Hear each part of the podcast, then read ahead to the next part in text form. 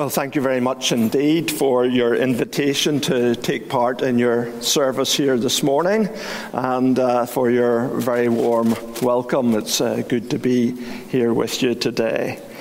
And I'd like to turn now for our scripture reading to 1 Peter uh, chapter 2. And uh, I'm going to read just two verses 1 Peter chapter 2 uh, verses 11 and 12. And I suppose my title for this morning's sermon is A Christian Strategy for Living in a Hostile World. A Christian Strategy for Living in a Hostile World. So, 1 Peter chapter 2 and uh, verse 11 the Apostle Peter writes Dear friends, I urge you, as foreigners and exiles, to abstain from sinful desires which wage war against your soul. Live such good lives among the pagans that though they accuse you of doing wrong, they may see your good deeds and glorify God on the day he visits us. Well, I mentioned earlier that I was brought up in Great Victoria Street Baptist Church, and as a child, um, uh, Pastor H. H. Orr was uh, the pastor there. And uh, during the first lockdown, when we were kind of confined to our own homes, I uh, decided I would take the opportunity to try and do a little bit of research into his life and uh, try and, and uh, come up with a, a, little survey of it. And I wrote this little booklet here on the life and ministry of Pastor H. H. Orr.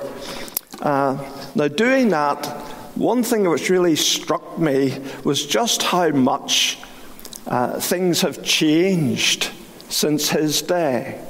Um, I suppose, I mean, he, uh, his ministry was really in the 30s, 40s, 50s, 60s. Um, he finished his pastoral ministry in Rathcoole Baptist here um, in, I think it was 1969.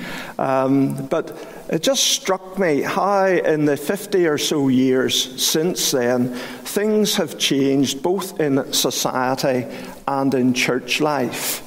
Uh, he was a he, he, was a great gospel preacher and a great evangelist, and he would often conduct missions which would go on for two or three weeks. And usually, uh, as a result of those missions, he would see maybe as many as a hundred people or so profess faith in Christ.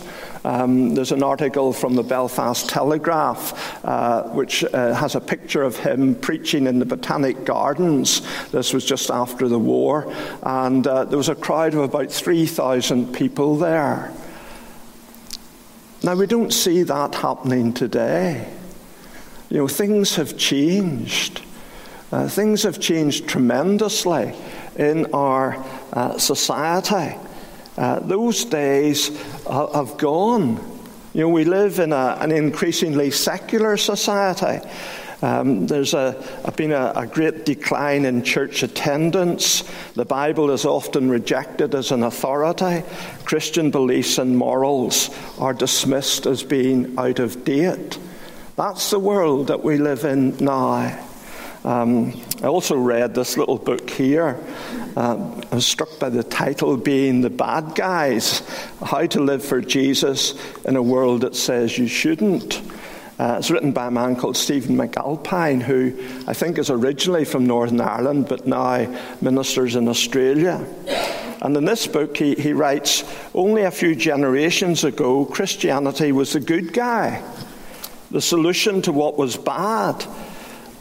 Rather than being on the wrong side of the law, we were the law. Christian morality was assumed and passed mainly unchallenged. But then things changed.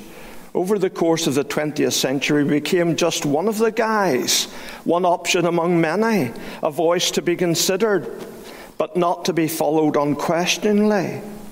But the problem is that's not where we are now. The tide has shifted further. Increasingly, Christianity is no longer an option, but a problem.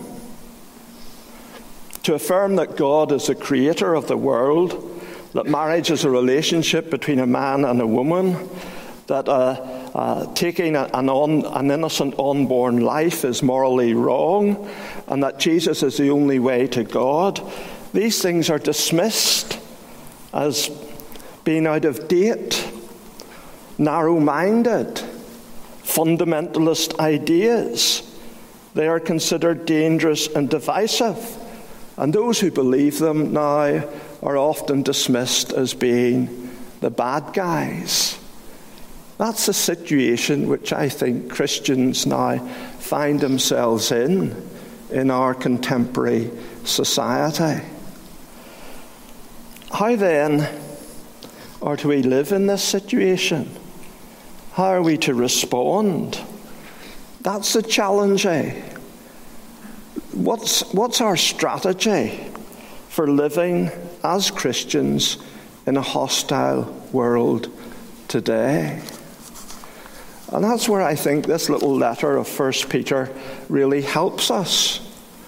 Because Peter the Apostle is probably near the end of his life now, was writing to Christians who were scattered throughout the Roman Empire. They were living in a hostile pagan environment with many different gods and lifestyles which were marked out by greed and violence and self indulgence and sexual permissiveness many of the things which are common in our society today. And Peter was writing to encourage these Christians, these believers living in this hostile world. He was writing to encourage them to stand firm in their faith. And basically, he does that in two ways.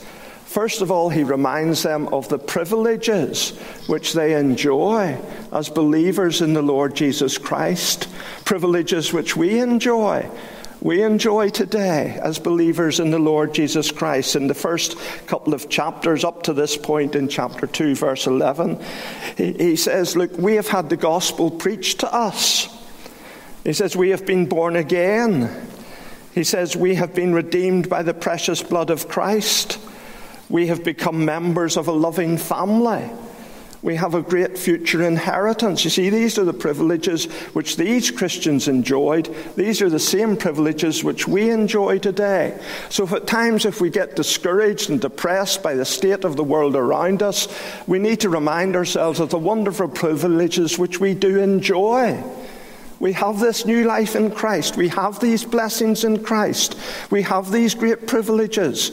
We have been born again. We have been redeemed by the precious blood of Christ. We do belong to a loving family. We do have a future great inheritance. So we can encourage ourselves. If you ever feel depressed or discouraged by the state of the world, just thank God for the privilege of belonging to the Lord Jesus Christ and trusting in Him you do have a great hope. But the other approach which he takes is to remind them yes, they have these privileges, but he also tries to remind them of the responsibilities uh, which, they, which they have. And uh, that's really what he does in the second half of the letter. It's uh, really from this point on, from verse two, chapter 2, verse 11 onwards, he, res- he reminds them of the responsibilities of how they're to live. First of all, as citizens uh, in society. Then, as in their place of employment, he addresses slaves, or uh, uh, he reminds them how to live in the home, husbands and wives. He, he rem- reminds them of how to live as members of the church. He reminds them of these responsibilities, of how they are to live in this hostile environment. And uh, here in chapter 2, verse 11 and 12, he kind of summarizes what he uh, wants to say to them about the responsibility, uh, about how to live as Christians in a hostile world. So he writes, Dear friends, I urge you, as foreigners and exiles, to abstain from sinful desires which wage war against your soul. Live such good lives among the pagans that though they accuse you of doing wrong, they may see your good deeds and glorify God on the day he visits us. And basically, we could say that Peter's strategy for those believers then and for us today really consists of two things. He tells them first, abstain from evil desires, and then he tells them, live good lives. That basically sums up Peter's strategy for Christians on how to live in a hostile world. And that's really what I want to leave with you today. These two things. This is what we can do. You may feel a bit overwhelmed sometimes as you look at society. You may wonder how on earth can things change? You may wonder can, can we have any influence at all? You sometimes maybe feel so utterly powerless in the face of this kind of great rising tide of, of secularism and unbelief and, uh, and departure from Christian standards. And you may think, well, what on earth can I I do? Well, here Peter would tell us here's two things at least which you can do abstain from evil desires and then live good lives. And who knows what difference that might make uh, to the world today. So let's look first of all at what, it, as how he puts it. This is the negative part. He says, first we are to abstain from sinful desires. He says, my dear friends, you know, we can tell Peter really cares. You know, Jesus commissioned Peter to be uh, a loving shepherd of the sheep. Remember, Jesus' last words to Peter were, you know, feed my lambs. And here's Peter, not just the apostle, but the pastor, writing to these people with great concern for them. He says, My dear friends, I urge you, I urge you you know, this is really matters. This is important. He's, he's pleading with them, ex- exhorting them. This is a, a, a message which he considers to be of absolute first importance. This is something which he wants them to take seriously, to really take on board. My dear friends, I love you, I care about you, and so I urge you, I plead with you, as foreigners and exiles um, those are two words. They're, they're translated variously in, in, you know different translations, um, but they're, they're, you know some of them. Some uh, translations have the words aliens. Uh, some have strangers. Some have sojourners.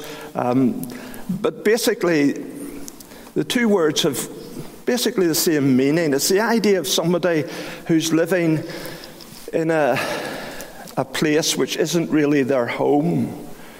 You know, many people today find themselves in that situation. We're familiar with um, you know, people who've had to leave their, their country and, and go and live as refugees somewhere else. Um, I don't know if we recently in Gilnahirk have had a, a, a, a grandmother, a mother, and a grandchild come into the church from Ukraine.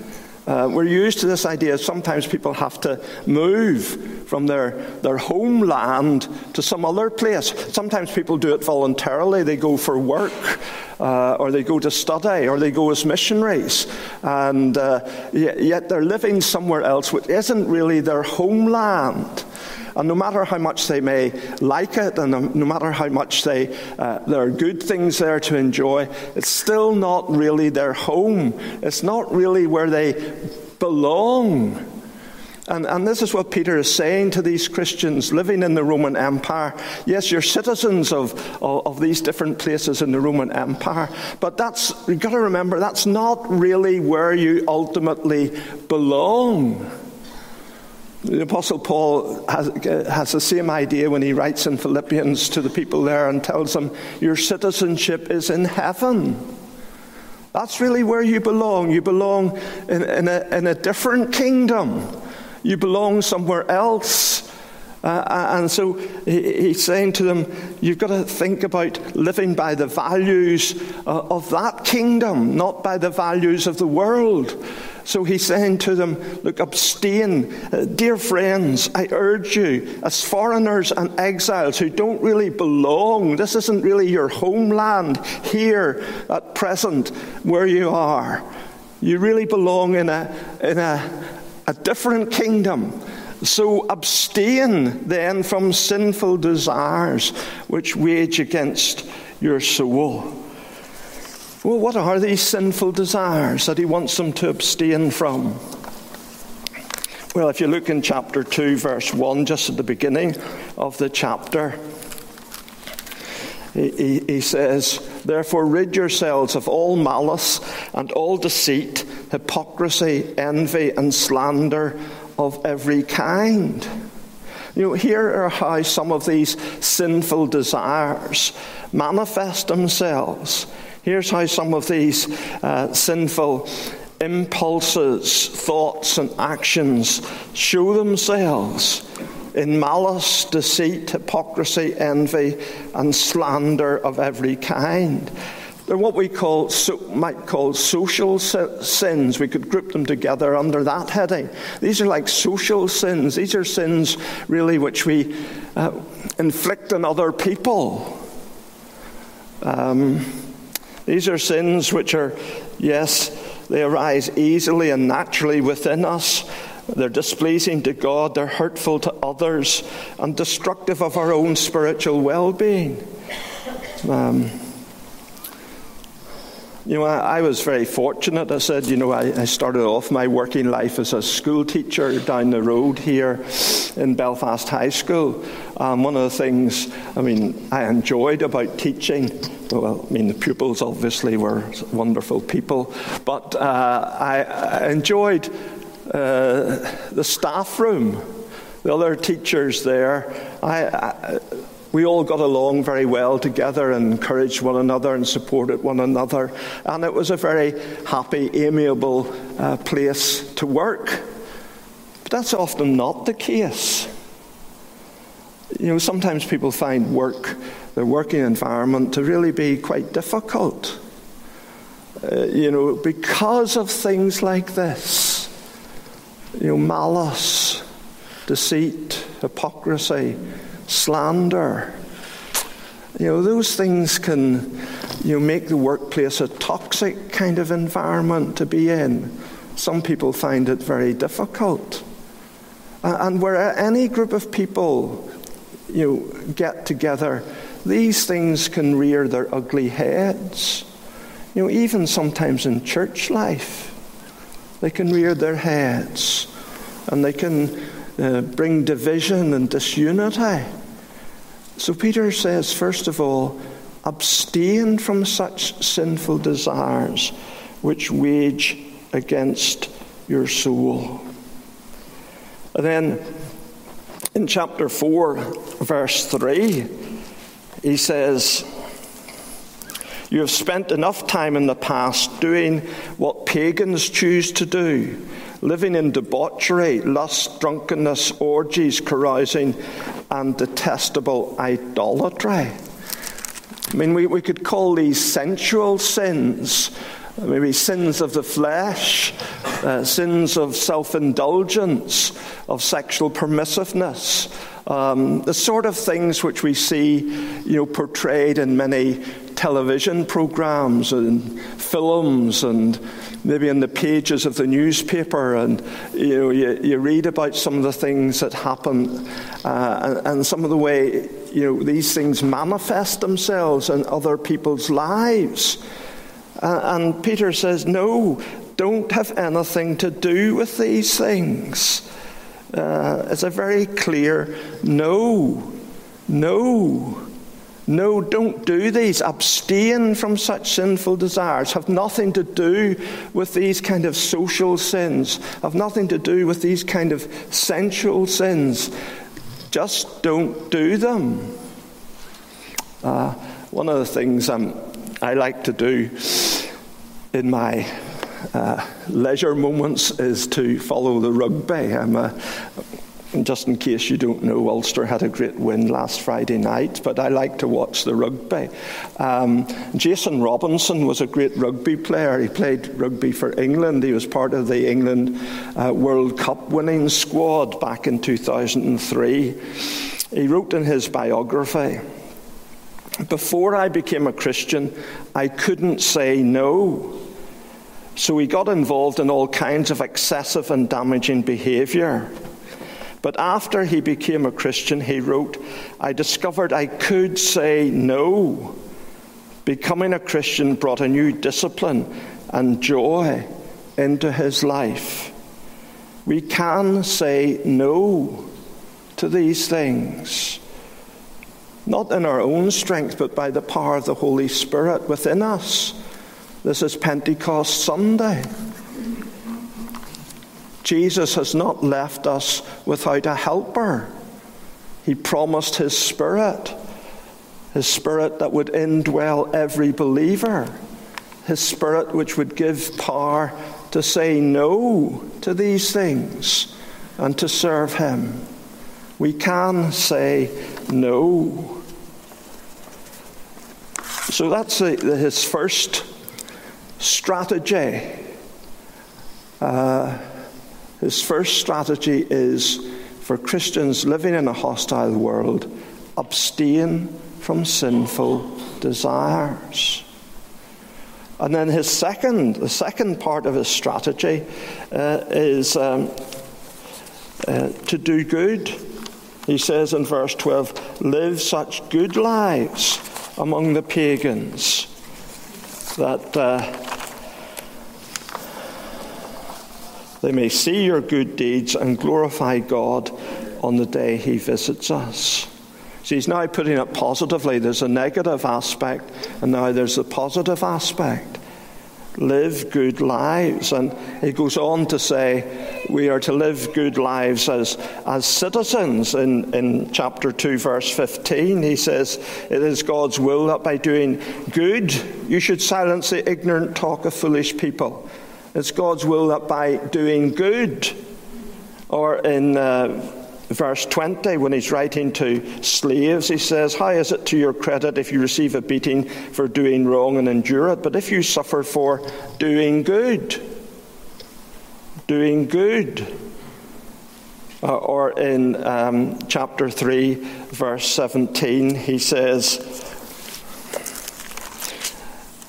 it is better if it is God's will to suffer for doing good than for doing evil. Or of chapter 4, verse 19, he sums it all up by saying, So then, those who suffer according to God's will should commit themselves to their faithful Creator and continue to do good.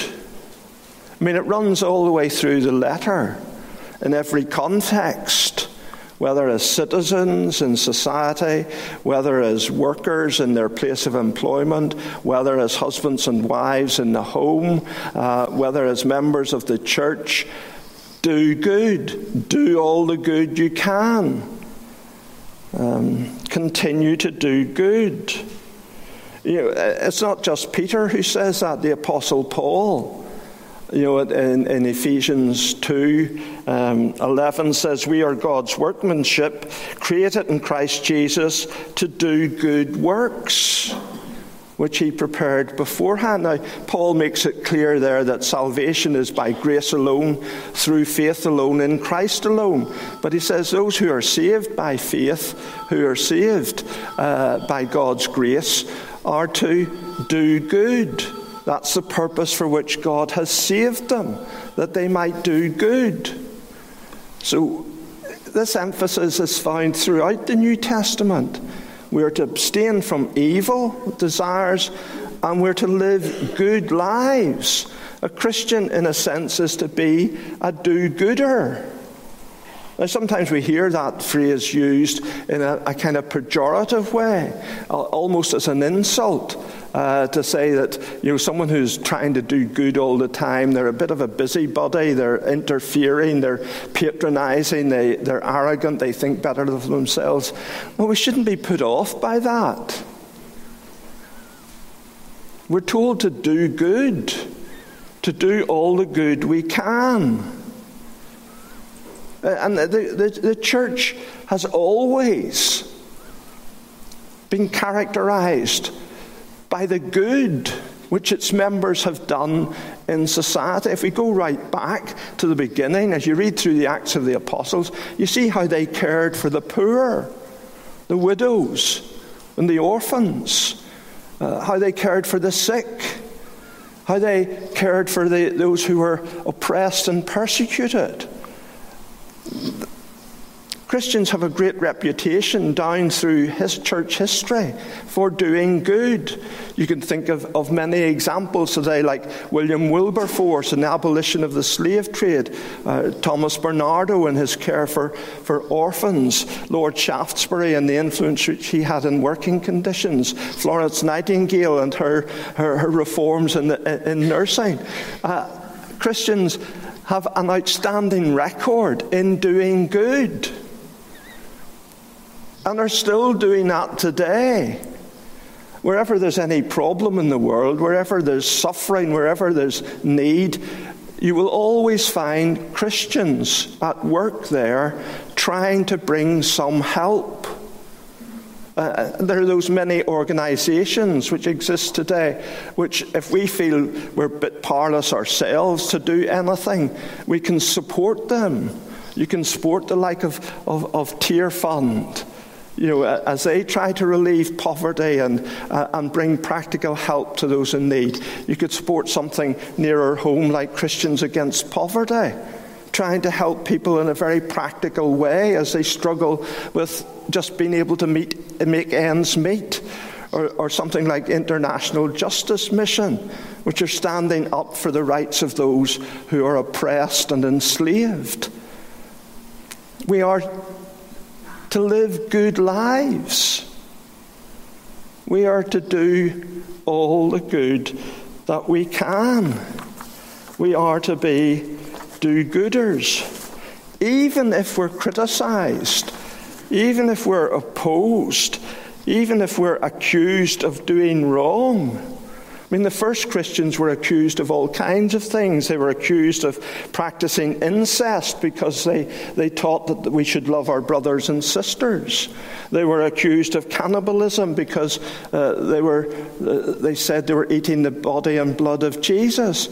They, and, and Peter's aware of this, that these people are, are going to, um, they're going to face accusations of wrongdoing.